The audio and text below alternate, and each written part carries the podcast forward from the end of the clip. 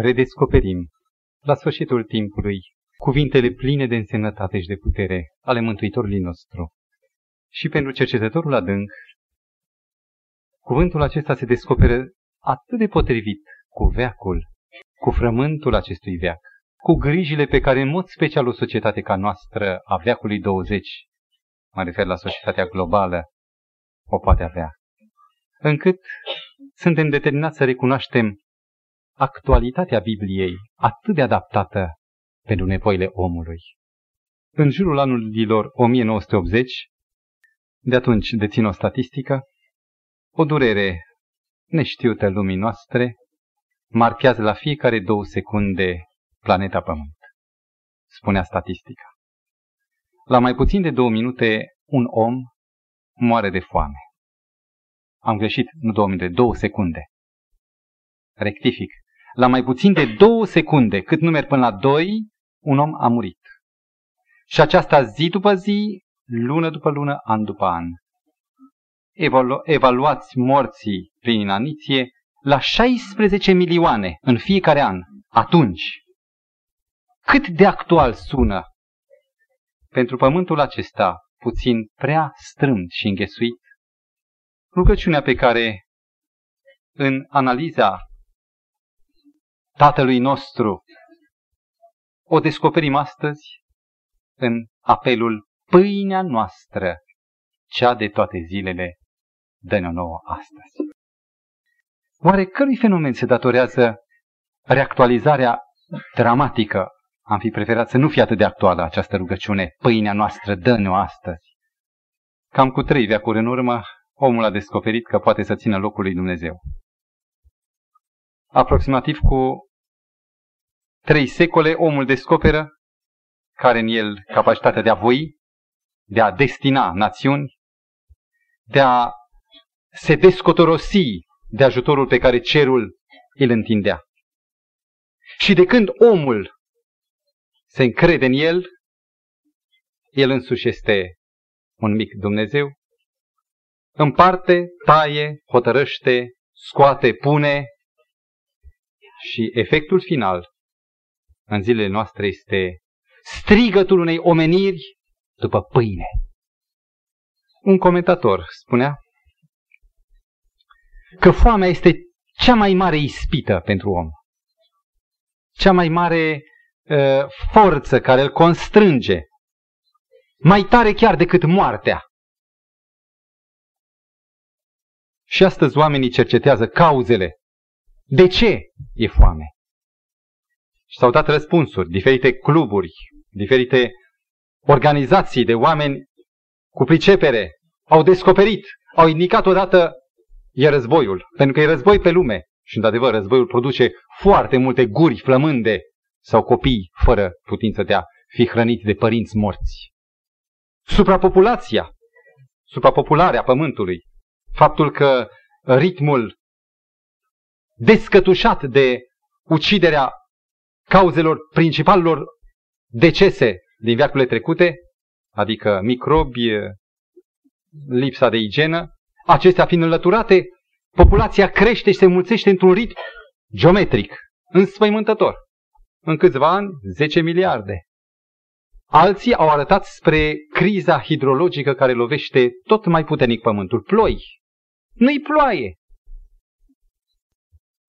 Se estimează, după un calcul corect, autorizat, că terenurile agrare, agricole, se împuținează în fiecare an, deci pe măsură ce populația crește, pământurile nu cresc și ele, ci din potrivă, pustia mușcă, pustiul mușcă din terenurile fertile, cam cu o țară cât refegeul. În fiecare an. E șocant. Alții indică spre o altă cauză acestei amenințări, acestui flagel al foametei, și anume subdezvoltarea. Au terenuri, dar lucrează cu vaca înjugată la plug și trag într-un ritm de nu pot face față. Îi aflați, stimați frați, că deși toate aceste cauze sunt obiective, ușor de recunoscut, sunt cu adevărat factori de nenorocire, adevărata cauză nu se află în acestea, ci adevărata cauză se află într-un singur cuvânt, pe care, când am să-l spun, o să dați din cap că așa e. Egoismul. Și spiritul profetic, serva Domnului, declara, dacă ar dispărea, ar dispărea din oameni egoismul, suferința aproape că nu și-ar mai găsi locul pe pământ, așa cum e. Egoismul. Dacă astăzi oamenii strigă pâine și n-au pâine, mă refer nu la țara noastră, ci la atâtea și atâtea locuri unde e mortalitate prin inaniție, aceasta nu datorită războiului, secetei, etc., etc., ci datorită lipsei de rugăciunea Tatăl nostru. Nu e pâine, pentru că nu e rugăciunea, pâinea noastră, cea de toate zilele, dă nouă azi. Și profetic, Apostolul Pavel declara în 2 Timotei, capitolul 3, care este plaga veacului din urmă, să știți că în zilele din urmă vor fi vremuri grele, căci oamenii, aici urmează cauza, factorul, vor fi iubitori de sine, egoiști, iubitori de bani, egoiști, lăudăroși, egoiști, trufași, tot egoiști, hulitori, ei, egoiști, neascultători de părinți, egoiști. Și o să observați că la tot ce citesc aici se poate spune egoist. Boala veacului din urmă, egoismul. Mântuitorul nostru, în rugăciunea Tatăl nostru, inserează această unică cerere pentru probleme vremelnice. Dacă primele trei cereri au fost sfințească-se numele Tău, vie împărăția Ta și facă-se voia Ta, următoarea care se referă la nevoile omului începe cu această măruntă indicație, această precizare, poate măruntă, știți că cel mai ieftin lucru e o pâine, dar care naște zguduiri puternice în mase, în familii.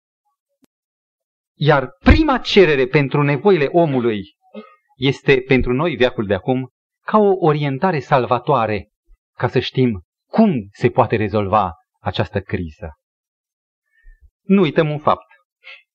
Și anume că rugăciunea Tatăl nostru nu este doar o rugăciune, adică o formulă, un stas, pe care îl poți repeta, îl poți și imprima și poți să îl pui să meargă în locul tău. Rugăciunea Tatăl nostru este, dacă vrem, chintesența a întregului raport om-Dumnezeu sau este constituția relației cer-pământ din care rugăciunea este doar expresia cea mai directă. Dar relația aceasta se bazează pe principiile enunțate de Mântuitorul în Tatăl nostru. Iar în pâinea noastră cea de toate zilele, o să descoperim curând că se ascunde mai mult decât o cerere, o nevoie. Astăzi potolită, am uitat-o. Se ascunde un mănunchi de principii sau de doctrine, dacă vrem, care o să ne uimească cu frumusețea lor, frumusețea actuală. Poate că cineva, nu din cei prezenți, din cei neprezenți, auzind aceste cuvinte, ar putea să spună, domnule, numai puțin. Matale, spui că nu e pâine, că nu e rugăciune. Și ar putea să vină cu contestații. Să demonstreze, de fapt, inutilitatea acestei rugăciuni. Cam așa, o variantă. Toată viața asta învățăm și asta facem. Să facem rost de pâine. Cine nu se încadrează, cine nu învață și nu face așa, așa, moare. Noi ne-o procurăm. De ce să mă mai rog să o procur? Când toată viața asta învățăm și asta facem. De ce să te mai rogi? Într-adevăr, toată viața asta învățăm, toată viața asta facem și în fond, pâinea noastră tot nu avem. O avem pâinea mea dar nu a noastră. Avem fiecare peticul lui și dacă bate la ușă cineva, milionar să fie, răspunde, mâinea cu tare, n-am. Avem și noi pe ale noastre. Vezi, descurcă-te cum poți. Fiecare cu povara lui.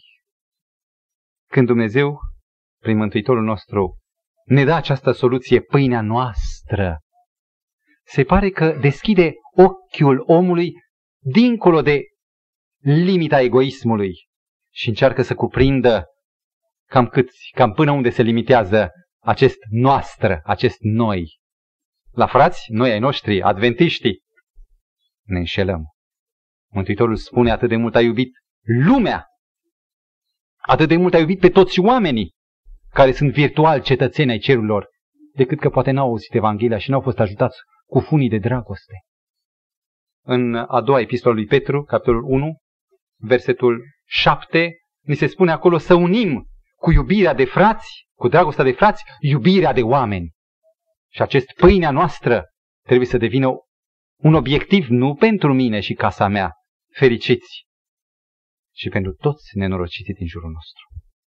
Pâinea noastră tot nu aveți. Tot nu avem. Oare o a doua încercare de a rezolva această, să zicem noi, anulare, demonstrarea inutilității rugăciunii, oare cu adevărat noi ne-o procurăm?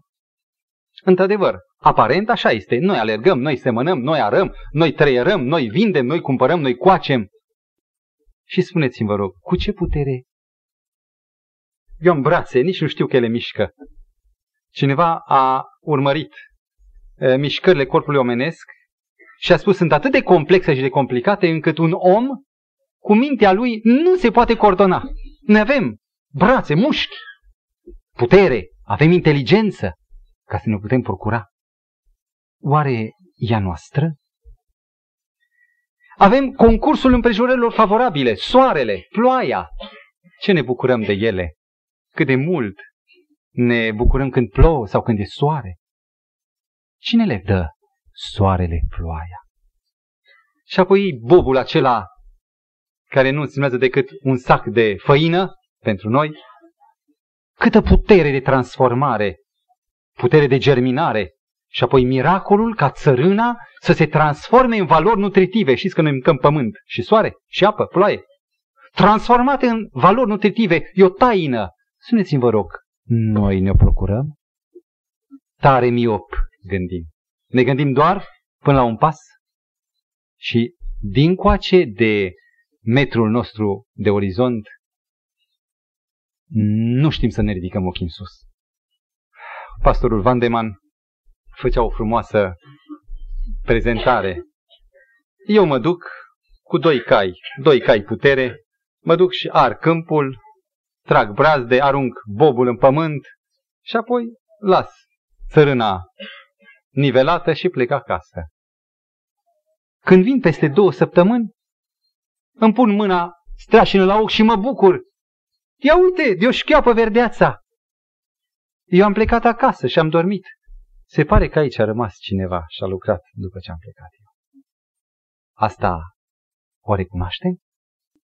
În cuvântul Domnului în Deuteronom, capitolul 8, versetul 17-18, uh, Moise avertizează poporul cu cuvintele, vezi să nu zici în inima ta, tăria mea și puterea mâinii mele mi-au câștigat aceste bogății, ci a adu-ți aminte de Domnul Dumnezeul tău, căci El îți va da putere să le câștigi. Rugăciunea, pâinea noastră, cea de toate zilele, dă-ne-o, oricum rămâne foarte valabilă. Și interlocutorul meu imaginar ar putea să spună, bine, bine, cum ar putea, dacă eu mă rog acum, să sature Dumnezeu la cerere două miliarde de subnutriți care sunt pe punctul să moară? Hai să facem proba, spune mie necredinciosul. Eu mă rog să vedem, dă sau nu dă. Aș vrea să ne amintim de un fragment din Scriptură. Cartea Exodului, capitolul 16. Pentru două milioane de subnutriți, în fiecare dimineață, în afară de sâmbătă, Dumnezeu lăsa să coboare mană din cer.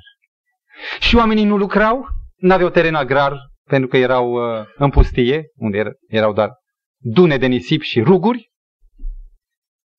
fără niciun fel de frământare omenească, două milioane în fiecare zi sătura Dumnezeu. Vă întreb, credeți dumneavoastră că Dumnezeu s-a schimbat? Maleahi 3 cu 6 afirmă, eu, Domnul, eu nu mă schimb, eu rămân același. Dacă Domnul Hristos a hrănit pe Ilie la părâul Cherit, prin corvi, trimițând corvi să-i aducă hrană de pe singura masă care mai avea ceva, masa lui Ahab. Dacă Mântuitorul nostru la vârsta adolescenței și a tinereții, a trudit de dimineață până seara pentru întreținerea familiei, mamei lui și a ajutat mama. A muncit din greu. Dacă Mântuitorul, cuprins de milă la vederea gloatei flămânde, a înmulțit pâinile, de-a săturat mii de oameni, eu vă întreb, n-ar putea Mântuitorul și nu poate El, atotputernicul, să facă acest lucru acum? Un caz concret, la începutul secolului nostru, 1900, poate ceva câțiva ani mai înainte, profetul Domnului, Helen White, a fost în Australia. Și acolo s-a pus la cale cumpărarea unui teren pentru o fermă a studenților care să învețe la școala, la colegiul adventist și să se formeze în anumite meserii și în uh, predicarea Evangheliei, ca misionari. Și Dumnezeu a îndrumat pe serva sa, pe Ellen White, în direcția unui teren foarte ieftin pentru că era pământul stricat. Nu putea crește nimic. Și a spus, aici mi-a, de- mi-a descoperit Dumnezeu, în dreptul acestei brazde trasă de nimeni, aici este locul unde trebuie să cumpărăm pământul, să ridicăm ferma, să cultivăm terenul. Și au venit inginerii, agronomii, erau și atunci oameni care știau. Agronomia este poate cea mai bine întemeiată știință, cea mai veche dintre toate. Nu este nouă din veacul ăsta, din anii 50, cum e cibernetica, de exemplu. Și au venit inginerii și au spus, solul e acid, nu o să crească nimic, nimic, nimic decât furaje, eventual păduri. Nu poate să crească nimic decât buruieni. Nu o luați. Și când s-a spus, Dumnezeu mi-a descoperit că acesta este pământul în care vrea să facă lucrarea lui. Astăzi, în Australia, există un nume cu mult răsunet. Ferma adventistă de la Avondale, Avondale se scrie, unde se cultivă cele mai mari exemplare de legume, de plante cultivate și unde spune că animalele, un martor ocular ne-a povestit, care e australian, animalele, vacile de la Avondale sunt cele mai renumite, cele mai grase și mari, ugele lor sunt până în pământ aproape, care dau lapte, zeci de kilograme. Și acestea sunt minunile lui Dumnezeu. Când Dumnezeu vrea și îi se dă voie nu ar putea el să facă? Și interlocutorul ar mai continua încă cu un gând, zicând, bine, înțeleg, și câți totuși astăzi nu se roagă așa, deci se roagă mulți, pâinea noastră cea de toate zile dă și totuși nu au. Iată, lumea treia zace marcată de strigătele copiilor care mor de foame. Într-adevăr, foarte mulți Rugăciunea Tatăl nostru este cea mai cunoscută, poate și budiștii o știu. Este atât de simplă încât orice minte stăruind de două, trei ori o învață. Mulți strigă, pâinea noastră dă o și mor de, mor de foame. E foarte adevărat. Dar știți de ce? Dacă deschidem rugăciunea Tatăl nostru și urmărim cererile, o să observăm că toate și-au locul lor. Mulți se roagă așa, Tatăl nostru care ești în ceruri, dă-ne pâinea noastră cea de toate zilele. Amin. Dar nu e asta ordinea. Există o ordine precisă. Și numai acela care a înțeles și s-a angajat cu viața în prima, în a doua, în a treia cerere, adică sfințească-se numele tău, vreau să onoresc pe Dumnezeu. Vie împărăția ta, m-am deslipit de pământ, chiar dacă trăiesc aici ca străin și călător, dar aștept și lucrezi pentru venirea împărăției, facă-se voia ta, Doamne, voia ta e mai presus de orice. Atunci urmează pâinea noastră și aceea Dumnezeu onorează întotdeauna.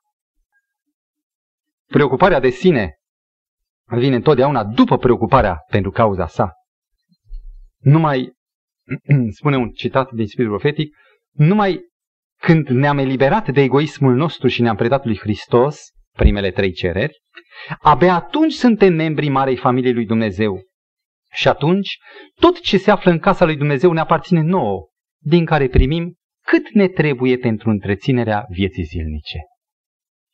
Mântuitorul spunea căutați mai întâi împărăția lui Dumnezeu și neprihănirea lui, lui Dumnezeu, iar toate celelalte, rețineți, vi se vor da, nu vi se vor împrumuta sau vi le veți procura, vi se vor da pe deasupra. Psalmistul, un om de experiență, uh, recita cumva încadrat în discuția noastră, Psalmul 37, versetul 25. Am fost tânăr și am îmbătrânit. Dar n-am văzut pe cel neprihănit părăsit și nici pe copiii lui cerșindu-și pâinea. Cel neprihănit angajat în toate cererile rugăciunii Tatăl nostru nu va avea nici el, nici cei care calcă pe urmele lui de suferit foame sau sete. Îmi vine în minte un caz. Un om al lui Dumnezeu, acum câțiva zeci de ani, în vremuri turburi, în preajma războiului, un evanghelist, adică vestea Evanghelia, pastor adventist,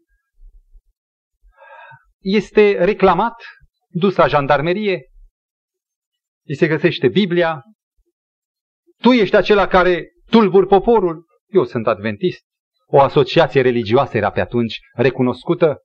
Și cine te-a trimis pe tine? Păi Dumnezeu. Dumnezeu? Va zic că tu ești cu Dumnezeu, ia, îmbeci cu el. Și îl aruncă în beciul jandarmeriei. Lăsați-l acolo, că dacă e cu Dumnezeu, îi dă Dumnezeu și mâncare și... Prima zi, degetul foame apasă. Tată, m-a învățat să stric după pâinea ta. Și nu sunt aici pentru ale mele, ci sunt pentru ale tale. Sfințească-se numele tău, vie împărăția ta, facă-se voia ta și, dacă vrei, să-mi dai și pâinea de astăzi. În timp ce se roagă, un mior lăit în dreptul ochiului de geam, pentru aerisire, o pisică. Zdup, pisica cade. Cumva în singurătate, pisi-pisi, începe să mângâie, pisica lasă ceva din gură și se refugiază. O bucată de pâine. Am mulțumit de Dumnezeu, am mâncat-o, acolo unde a prins pisicuța cu colții, oricât de flământ, nu-ți vine să mănânci. A pus-o deoparte. A doua zi, tatăl nostru, pâinea mea, pâinea noastră de toate de dă-ne-o. Zdup, pisica. A doua zi, a treia zi, a patra zi, după patru zile, când gândeau că este copt de foame, a coborât însuși capitanul. E, Dumnezeul tău, e, ți-a dat? Și el ce da, mi-a dat. E, cum ți-a dat? Care ăla?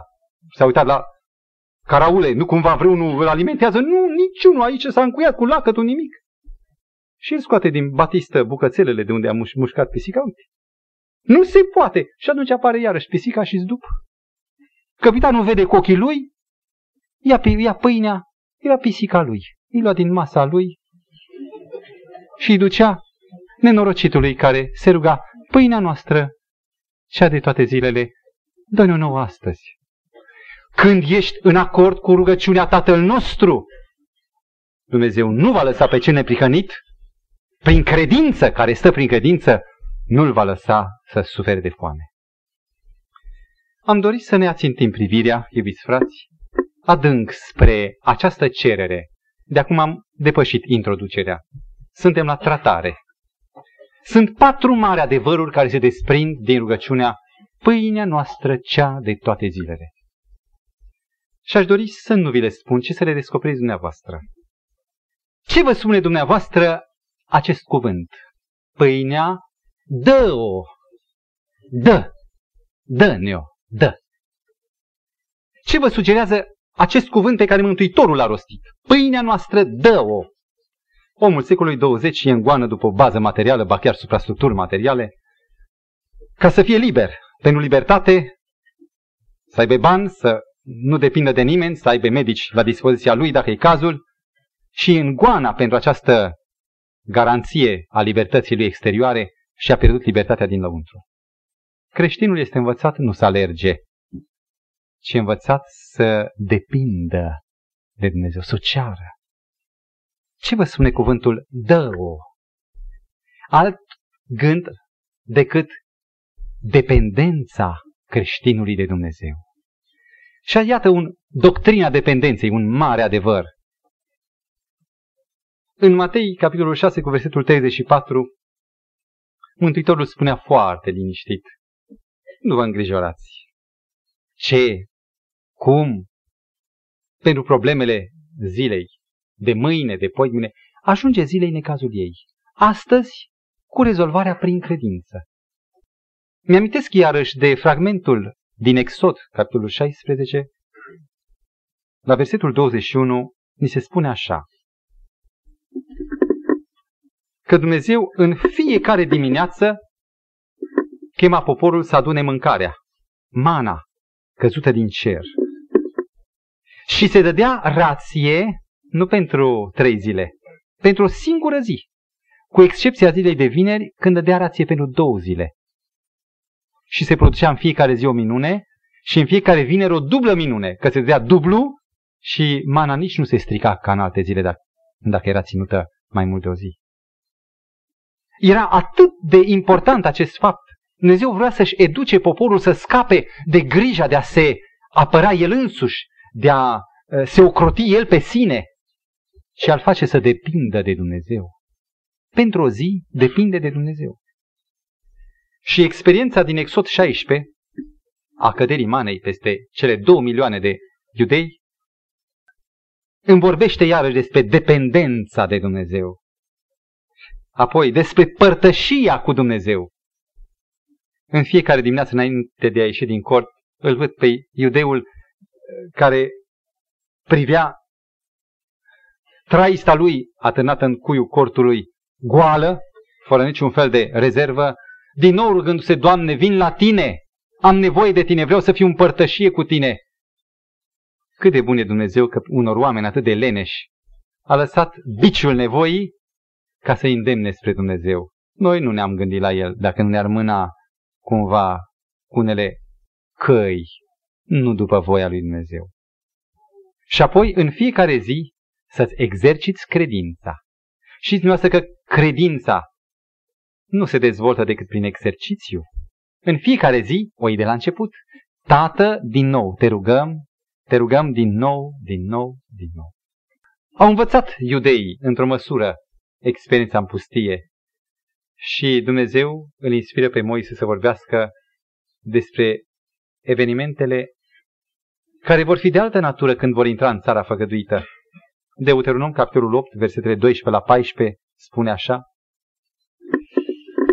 Când vei mânca și te vei sătura în țara care ți-o voi da, când vei zidi și vei locui în case frumoase, când vei vedea înmulțindu-ți se cirezile de boi și turmele de oi, mărindu-ți se argintul și aurul, crescându-ți tot ce ai, deci nu mai depinzi zi de zi ca în pustie, ia seama să nu ți se umfle inima de mândrie și să uiți pe Domnul Dumnezeul tău.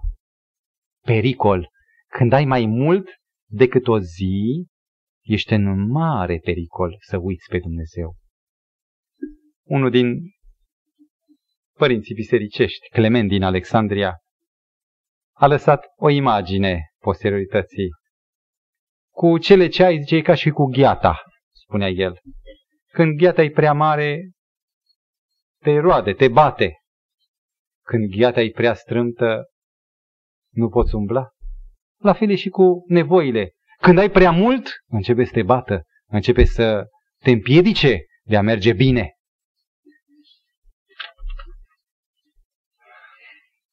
Există și o aplicație spirituală la acest dă-ne-o nouă astăzi.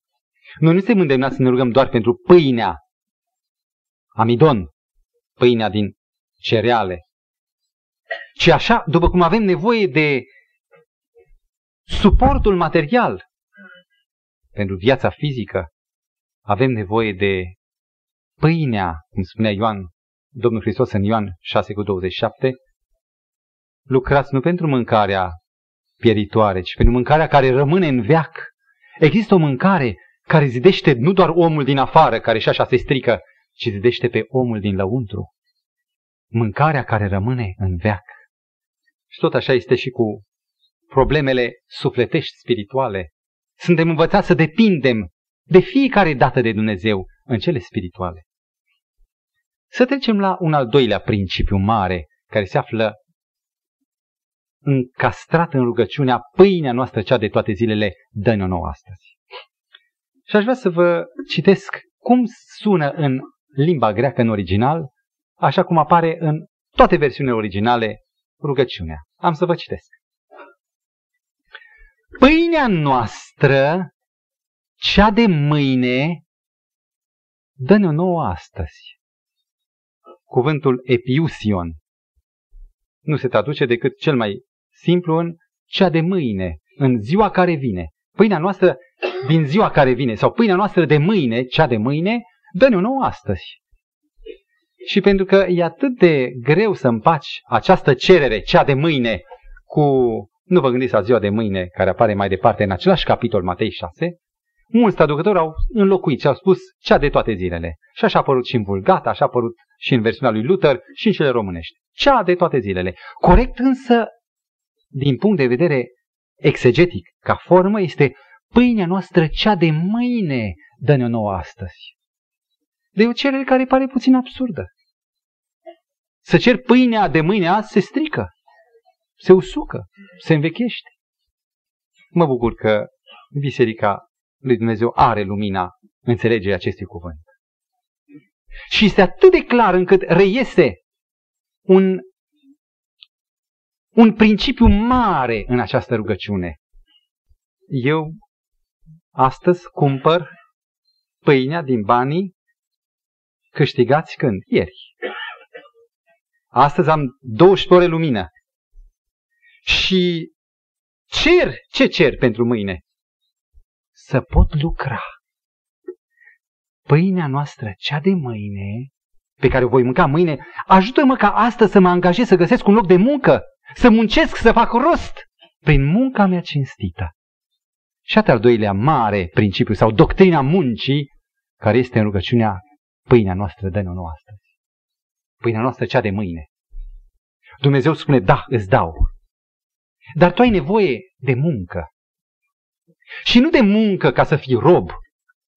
Nu ai nevoie de muncă ca să fii materialist. Uite, zice Dumnezeu, eu am dat omului în grădina Edenului munca, când nu era nevoie deloc să muncească pentru existență. Munca avea un alt scop. I-a dat grădina ca să o lucreze și să o păzească, spune în Geneza, capitolul 2.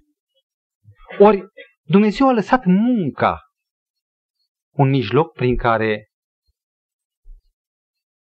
mă învăț să scap de lene, o marcă a egoismului. Munca, o manieră de a-mi afirma sau de a-mi câștiga un caracter cinstit, de a nu aștepta chiar în relațiile cu Dumnezeu. Sunt chemat să mă dăruiesc, să mă angajez și apoi să am un caracter complet. Se zice, decât să muncești degeaba, mai bine să stai degeaba. Ne-a spus-o cineva când stătea pe marginea unui șanț și aștepta să treacă vremea. Știți cum spune un creștin adevărat? Decât să stau pe bani, mai bine muncesc degeaba. Pentru că nu banul e scopul muncii, ci exercițiul acesta de a modela firea, de a-mi câștiga inteligență, forță, de a putea să fiu cum e Dumnezeu care lucrează necurmat spre binele copiilor săi. Și copiii lui Dumnezeu, un adevărat copil al lui Dumnezeu, muncește nu pentru perspectiva neapărat a câștigului. Un al treilea mare principiu. Pâinea noastră, cea de toate zilele. Ce vă spune dumneavoastră cuvântul pâinea noastră? Este un mare principiu pe care numai dacă îl trăim vom putea avea siguranța că Dumnezeu ne dă pâinea. În, la, în a doua jumătate a veacului 12-lea, un bogat bancher și negustor din Lyon, Pierre de Vaux, sau pe latinește Petrus Valdus, când citește Marcu capitolul 10, versetul 17 la 22 despre tânărul bogat, este impresionat de Duhul Sfânt. Va să zic că eu sunt tânărul bogat, gândește negustorul. Dacă vrei să fiu cenicul meu, vinde tot ce ai, de la săraci și apoi vină după mine. Și el aude glasul că vorbește pentru el. Merge, își rezolvă averea, nu aruncând-o într-un râu, nu ascunzând-o, nu risipind-o pe geam, pentru săraci. Ajută, ajută, ajută. În doi ani, probabil, și-a terminat averea și devine nu un muritor de foame. În urma lui se naște o mișcare, valdenzii. Aceștia sunt valdenzii care până astăzi încă supraviețuiesc. De la Petrus Valdus, care a înțeles să trăiască pentru aproapele. Cuvântul pâinea noastră ne vorbește despre a, al treilea principiu mare care se degajă din dă nou azi, și anume unitatea de suflet dintre oameni sau marea fraternitate. Ne-a învățat să gândim nu disparat, ci funcțional, să privim lumea întreagă ca un mare ecosistem uman. Dacă eu sufăr și tu nu, și tu vei suferi. Este echilibrul care se poate realiza în veacul nostru obosit numai pe această cale de a concepe că mai mulți decât doar cei 4-5 membri ai familiei mele fac parte din noi, toți oamenii din jurul nostru. Și cu surplusul există soluție și pentru surplus. Nu să arunci în mare, în ocean, ca să nu scadă prețurile, și să împarți la cei flămânzi. Rezervele personale nu mai au loc. Să nu vi se pare că este nebunie, poate e nebunie ce spun. Dar acela care depinde de Dumnezeu nu se mai încrede în el și în rezervele lui. În Exod 16, același Exod 16 cu versetul 18, după ce strângea fiecare cât putea din mană, unii mai bătrâni strângeau mai greu, alții mai harnici, cu patru brațe, strângeau mai mult. La sfârșit, când veneau să ia fiecare, se împărțea exact. Nimănui nu-i prisosea, nimeni n-avea lipsă. Asta îmi schimbă optica cu privire la surplus, iar eu devin conștient, un administrator al surplusului meu. Aruncă-ți pâinea pe ape, Eclesiastul 11 cu 1, și după multe zile o vei găsi iarăși. S-a întâmplat pe lângă Chioști, în timpul greu, în anii de război. o zi de toamnă târzie, când se aducea, adunau cocenii de pe câmp, furajele care le puteau găsi oamenii. Pe drumul lor spre casă, doi frați, soț-soție adventiști, trec pe lângă casa bietei Tudora. O femeie, bărbatul concentrat, în rezbel, o mai trăi, nu mai trăi. Patru copii jalnici căutau rădăcini. Și seara când, în timp ce își mănâncă pâinea cu lapte și laptele lăsa o dungă albă pe buza de sus al unui marin, lapte, lapte bun. Se roagă și se gândesc pâinea. Și Ana, nevastă să zice, măi Marine, noi ne rugarăm pentru pâine și avem și lapte. Îl munceau aceleași gânduri și pe Marin. Ai văzut copiii ăia, le numărai coastele și la micul tușa și nu se pot culca, ce-ar fi? Iau felinarul, leagă vaca cu o funie și o trag. Era noapte, nimeni nu știa. Bate în geamul lui Tudora, Tudoro, scoală. Și vine Tudora săraca. Uite, ai copii, noi nu avem, noi suntem bătrâni. Copiii tăi trebuie să crească. Uite, ține vaca asta, are lapte. Ține-o până încolo, să ieși din iarnă până spre primăvară și până mai vedem noi. A doua zi, tot statul știa. Uite ce a făcut cu tare. Și-a dat laptele lui. Pentru ea patru copii. Care din ei alții? Dintre ei noștri? Femeia Tudora nu era adventistă. Care a făcut-o? Și în zona aceea Evanghelia a răsunat. Al treilea principiu, principiu sau doctrina unității umane între toți oamenii, este un adevăr. Dacă nu-l trăim, nu suntem creștini. Un al patrulea principiu foarte frumos. Mântuitorul ne-a învățat să cerem așa. Pâinea! Și mă întreb de ce pâinea? De ce nu altceva, mai mult? Vedeți, Mântuitorul când era pe deal, pe munte și împărțea din pâinea sa din cele două pâinișoare cu orz și din bucățile de pește. Când împărțea norodului, cred că oamenii unii așteptau din mâna lui să iasă bunătăți, cum n-au mâncat, erau sărăntoci în jurul lui. Și l-a împărțit pâine și pește. N-a mulțit altceva. Ce găsiți dumneavoastră în acest cuvânt pâine și nu cozonac? Pâine. Vorbește despre un mare principiu sau doctrina reformei sanitare, care este o doctrină fundamentală în Biserica Adventistă de ziua șaptea. Nu e tot una cum mănânci, mănânci, când mănânci, ce mănânci. Vorbește despre sobrietate, temperanță, cumpătare, simplitate, ore fixe. Într-o țară cu belșug, un vizitator care s-a întors de acolo îmi spunea, interesant, termin la 12 jumate masa, la 2 oră de ceai, la 4 oră de tort, la 6 oră de nu știu ce și la 7 masa de seară. Nu este după planul Evangheliei. Nu este după principiile, principiul care reiese din cererea Tatăl nostru, din cererea pâinea noastră de nouă astăzi. E vorba de pâine, sobrietate.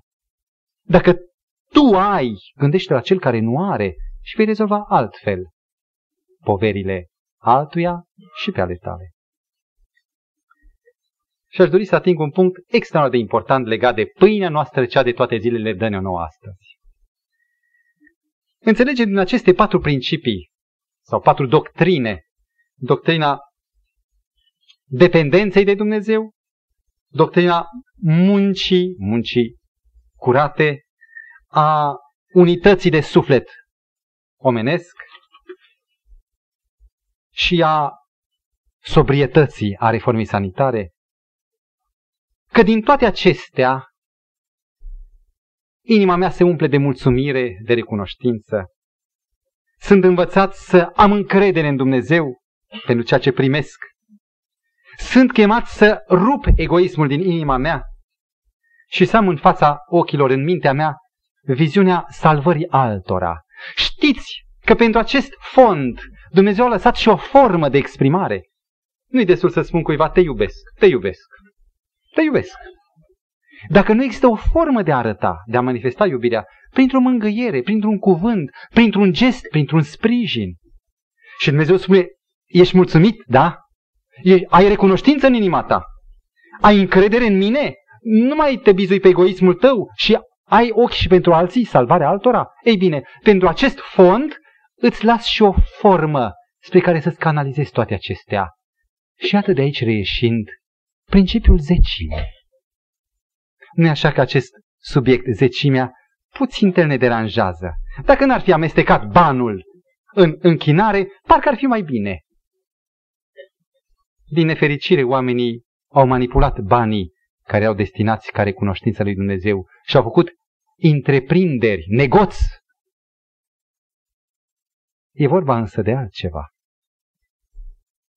Dacă lăsăm la o parte această prejudecată, poate obiectivă, și încercăm să vedem o rânduială lăsată de Dumnezeu în biserica sa, fiecare, învățând să judece că mai întâi e Dumnezeu. Mai întâi să mă arăt încrederea. A zicea parte, îmi rămân nouă. Eu am arăt cu doi cai putere, Dumnezeu cu 20 de milioane de cai putere. El zice, a zicea parte mie, nouă părți ție. Dreptatea lui Dumnezeu. Și eu zic, nu, a zicea parte, pe unde e uh, siguranța mea de mâine? Dar parcă spune, zice Dumnezeu, că te încrezi în mine. Dacă te încrezi, dovedește-o. E un act al credincioșiei tale. Dacă ai recunoștință, arată-o, demonstrează. Dacă lupți împotriva egoismului, pune zicea parte. Dacă ai și pentru alții gândul salvării, pentru că zecimea merge pentru salvarea altora, pentru ridicarea de noi vestitori Evangheliei, pentru marea strigare a oamenilor spre Hristos, atunci demonstrează aceasta prin credincioșia ta față de zecime. Cu zecimea este ca și cu sabatul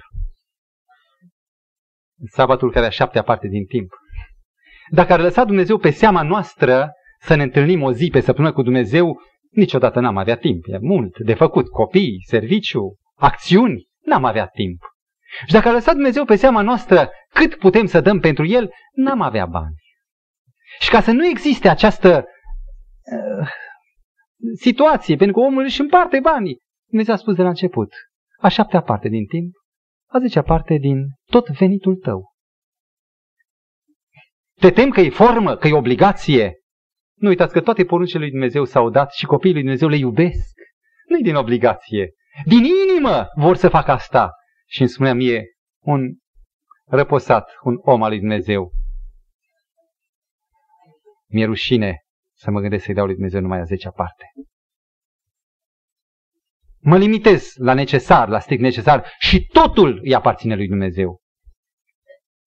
Plus de aceasta, dacă avem la această logică și autoritatea Noului Testament, v-aș sugera doar să citiți acasă 1 Corinteni, capitolul 9. Am să încerc să dau câteva texte unde se spune că în Noul Testament există această rânduială lăsată de Dumnezeu. Numai câteva texte. În versetul 8 se amintește că legea vorbește, rânduiește aceasta, nu spune și legea acest lucru, legea valabilă în biserica creștină, care rândește și zecimea. În versetul 12 ni se spune că aceasta este un drept pe care îl are lucrătorul creștin. Sau uh, în versetele 13-14 din 1 Corinteni, capitolul 9, ni se arată paralela strictă cum preoții la templu trăiesc din zecimea templului, versetul 14, tot așa Domnul a rânduit ca cel ce vestește Evanghelia să trăiască din Evanghelie, nu să facă burtă, să se îngrașe, ci să trăiască pentru a vesti această Evanghelie, ca să fie activ, să se dăruiască. Și citească cine mai dorește 2 Corinteni 11, de la versetele 8 și 9, Galateni 6 cu 6, Matei 23 cu 23, unde Mântuitorul spune de acestea să le faceți, era vorba de milă, dreptate și judecată și iar pe celelalte, vorbind de zecime, să nu le lăsați nefăcute. Mântuitorul însuși spune, zecimea, să nu o lăsați nefăcută. Acolo vorbește clar despre zecime. Și în Evrei 7 cu 8 ni se arată că preoția, după rânduiala lui Melchisedec, cea care este a Domnului Hristos, cunoaște zecimea. Melchisedec a luat zecime de la Avram. Să lăsăm această înșirare de texte autoritare. Aș dori să vă solicit restul timpului în urmărirea unui caz în legătură de, cu pâinea noastră, cea de toate zilele, vis-a-vis -vis de acest principiu care reiese din cele patru doctrine, și anume zecimea. Într-una din revistele Review and Herald din anii 76, sub semnătura unui vicepreședinte a conferinței generale, și anume fratele Nigri, apare o relatare. Este amintit, personal am citit acest fragment, de experiența fraților Soriano. Evenimentul se petrece în Australia, în uh, Argentina, rectific, în Argentina. M-am uitat pe hartă să localizez provincia Mendoza, cu capitala Mendoza. Este cam în mijlocul Argentinei, în centrul ei, o regiune legumicolă și iată că doi frați din alt ținut, cu familii, cu copii, se îndreaptă spre regiunea Mendoza, încercând o acțiune destul de riscantă. Să închirieze vreo trei acri de pământ legumicol și cu bani împrumutați de la diferite bănci să reușească să producă roșii, roșiile erau în patria lor acolo, apoi anul întâi să-și plătească datoriile, iar în anul al doilea să poată să-și întrețină cât de cât familiile lor. Lucrurile merg bine. Roșiile au fost însămânțate, terenul arat, toate pe datorie. Și mă amintesc cum familia aceasta, familiile unite, lucrau în aceeași casă mare, două familii, se rugau de fiecare dată, ne uitând ca credincios să respecte actul credincioșiei lor față de Dumnezeu prin zecime. Când au împrumutat, au spus zecime. Păi da, nu, nu, nu. e pentru binecuvântarea acestei lucrări. Ne încredem în Dumnezeu. Și au pornit.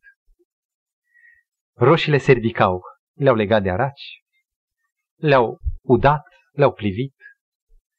În emisfera sudică, lunile de iarnă sunt ca lunile de vară. Decembrie este iunie, corespundând cu iunie de la noi. Și pe data de 18 decembrie se aude o veste care îngrozește pe agricultorii din regiunea Mendoza, din centrul Argentinei. Dinspre munți, un val rece va coborâ în provincia Mendoza, până acolo încât pe data de 22, noaptea de 21 spre 22 decembrie, va coborâ temperatura sub 0 grade. Știți ce înseamnă aceasta? Nenorocire. Catastrofă. Sinistrați. Se adună familia. Tată, noi în tine ne-am pus toată încrederea. De la tine așteptăm ajutorul. Până și copilul mic se ruga, Doamne, oprește Tu frigul să nu năvălească peste plantațiile noastre și peste ale celorlalți. Vestea se repetă, buletinul meteorologic avertizează pe legumicultori. Ocrotiți-vă solarele, ocrotiți-vă terenurile. Cei care aveau terenuri mici făceau și ei ce puteau, făceau focuri și fumul acesta, zăcând asupra parcelelor, înlăturau bruma să nu se așeze. Dar el cu trei acri, ei doi, frații Soriano, nenorociți. S-au hotărât să cheme la ei acasă pe câțiva frați credincioși care au plăcerea să se roage, să facă o noapte de veghe. Și ei se vor ruga și frigul nu va veni. Cheamă pe câțiva, începe cu cântare, studiu, cântare, rugăciune, cântare, rugăciune, din nou un cuvânt, o făgăduință. Către ora 1 noaptea, geamurile se aburesc, iar în zor de zi erau flori de gheață la geam. Doamne, noi tăi suntem și mâna ta ne-am aruncat. Acum rezolvă-ne nenorocirea cum știi tu. Și în dimineața zilei se duc, fiecare pleacă să-și vadă mica parcelă și merg și ei să vadă nenorocirea de pe acrilor. Pleacă, pe tot drumul erau alți legumicultori care se văicăreau. Roșiile erau atârnate în sfori, erau jos la pământ.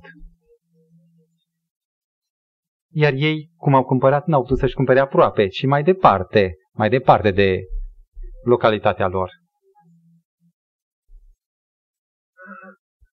Când ajung în apropiere, nu le vine să creadă ochilor. Roșiile în picioare, frumoase, drepte, nu o bucățică, până la capăt. Și până la gard sau până la hotar, roșiile jos, de la hotar roșiile în picioare. E adevărat? Așa e. Cuvintele amuțesc. Se duc, aleargă, înconjoară, nădușiți, e minune. Roșiile sunt în picioare. Au început să se strângă sătenii. Se cruceau. Extraordinar, cu neputință. E un miracol, minune! În anul acela n-a fost nevoie ca frații Soriano să meargă, să colinde piețile, să desfacă. S-a aflat în toată regiunea nenorocirea și faptul că frații Soriano cu trei acri oferă roșii pe piață. Și au început să vină negustorii, să ofere ei prețuri. 50, 55, eu dau 65, eu dau 70. Nu au făcut înțelegere cu nimeni, ca să nu restrângă, să nu restrângă binecuvântarea doar la unii, să o dea la cât mai mulți. Și în anul acela și-au plătit și datoriile, au făcut și investiții și au putut să trăiască ei și familia lor, având grijă și de cel sărac.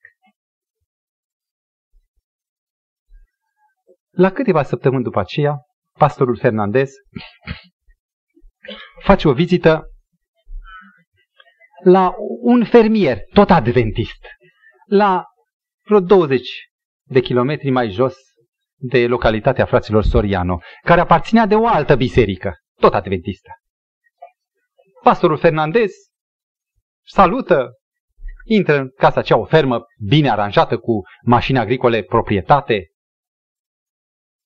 și cea care deschide ușa era fata, o fată de vreo 17-18 ani, care mergea la colegiu. Acasă? ce cu tine aici? Și fata puțin tristă spune, părinții m-au chemat că nu mai avem bani să plătim școala și catastrofa care a fost ne-a, pur și simplu ne-a, ne-a aruncat la pământ, ne-a ruinat. Ei, cum asta? Intră în casă triști, negri de supărare, calamitate. Dacă statul argentinian nu declară calamitate naturală ca să ne scape de datorii, noi vindem ferma, ne vindem mașinile, vindem tot și suntem la sapă de lemn. Și în timpul mesei, frate, dar nu înțeleg. Dumnezeu tău unde a fost? Ai auzit de frații Sorianu numai la 20 de kilometri. Nu putea Dumnezeu să facă o minune și aici? Mănâncă pe înfundate. Gazdele, tac.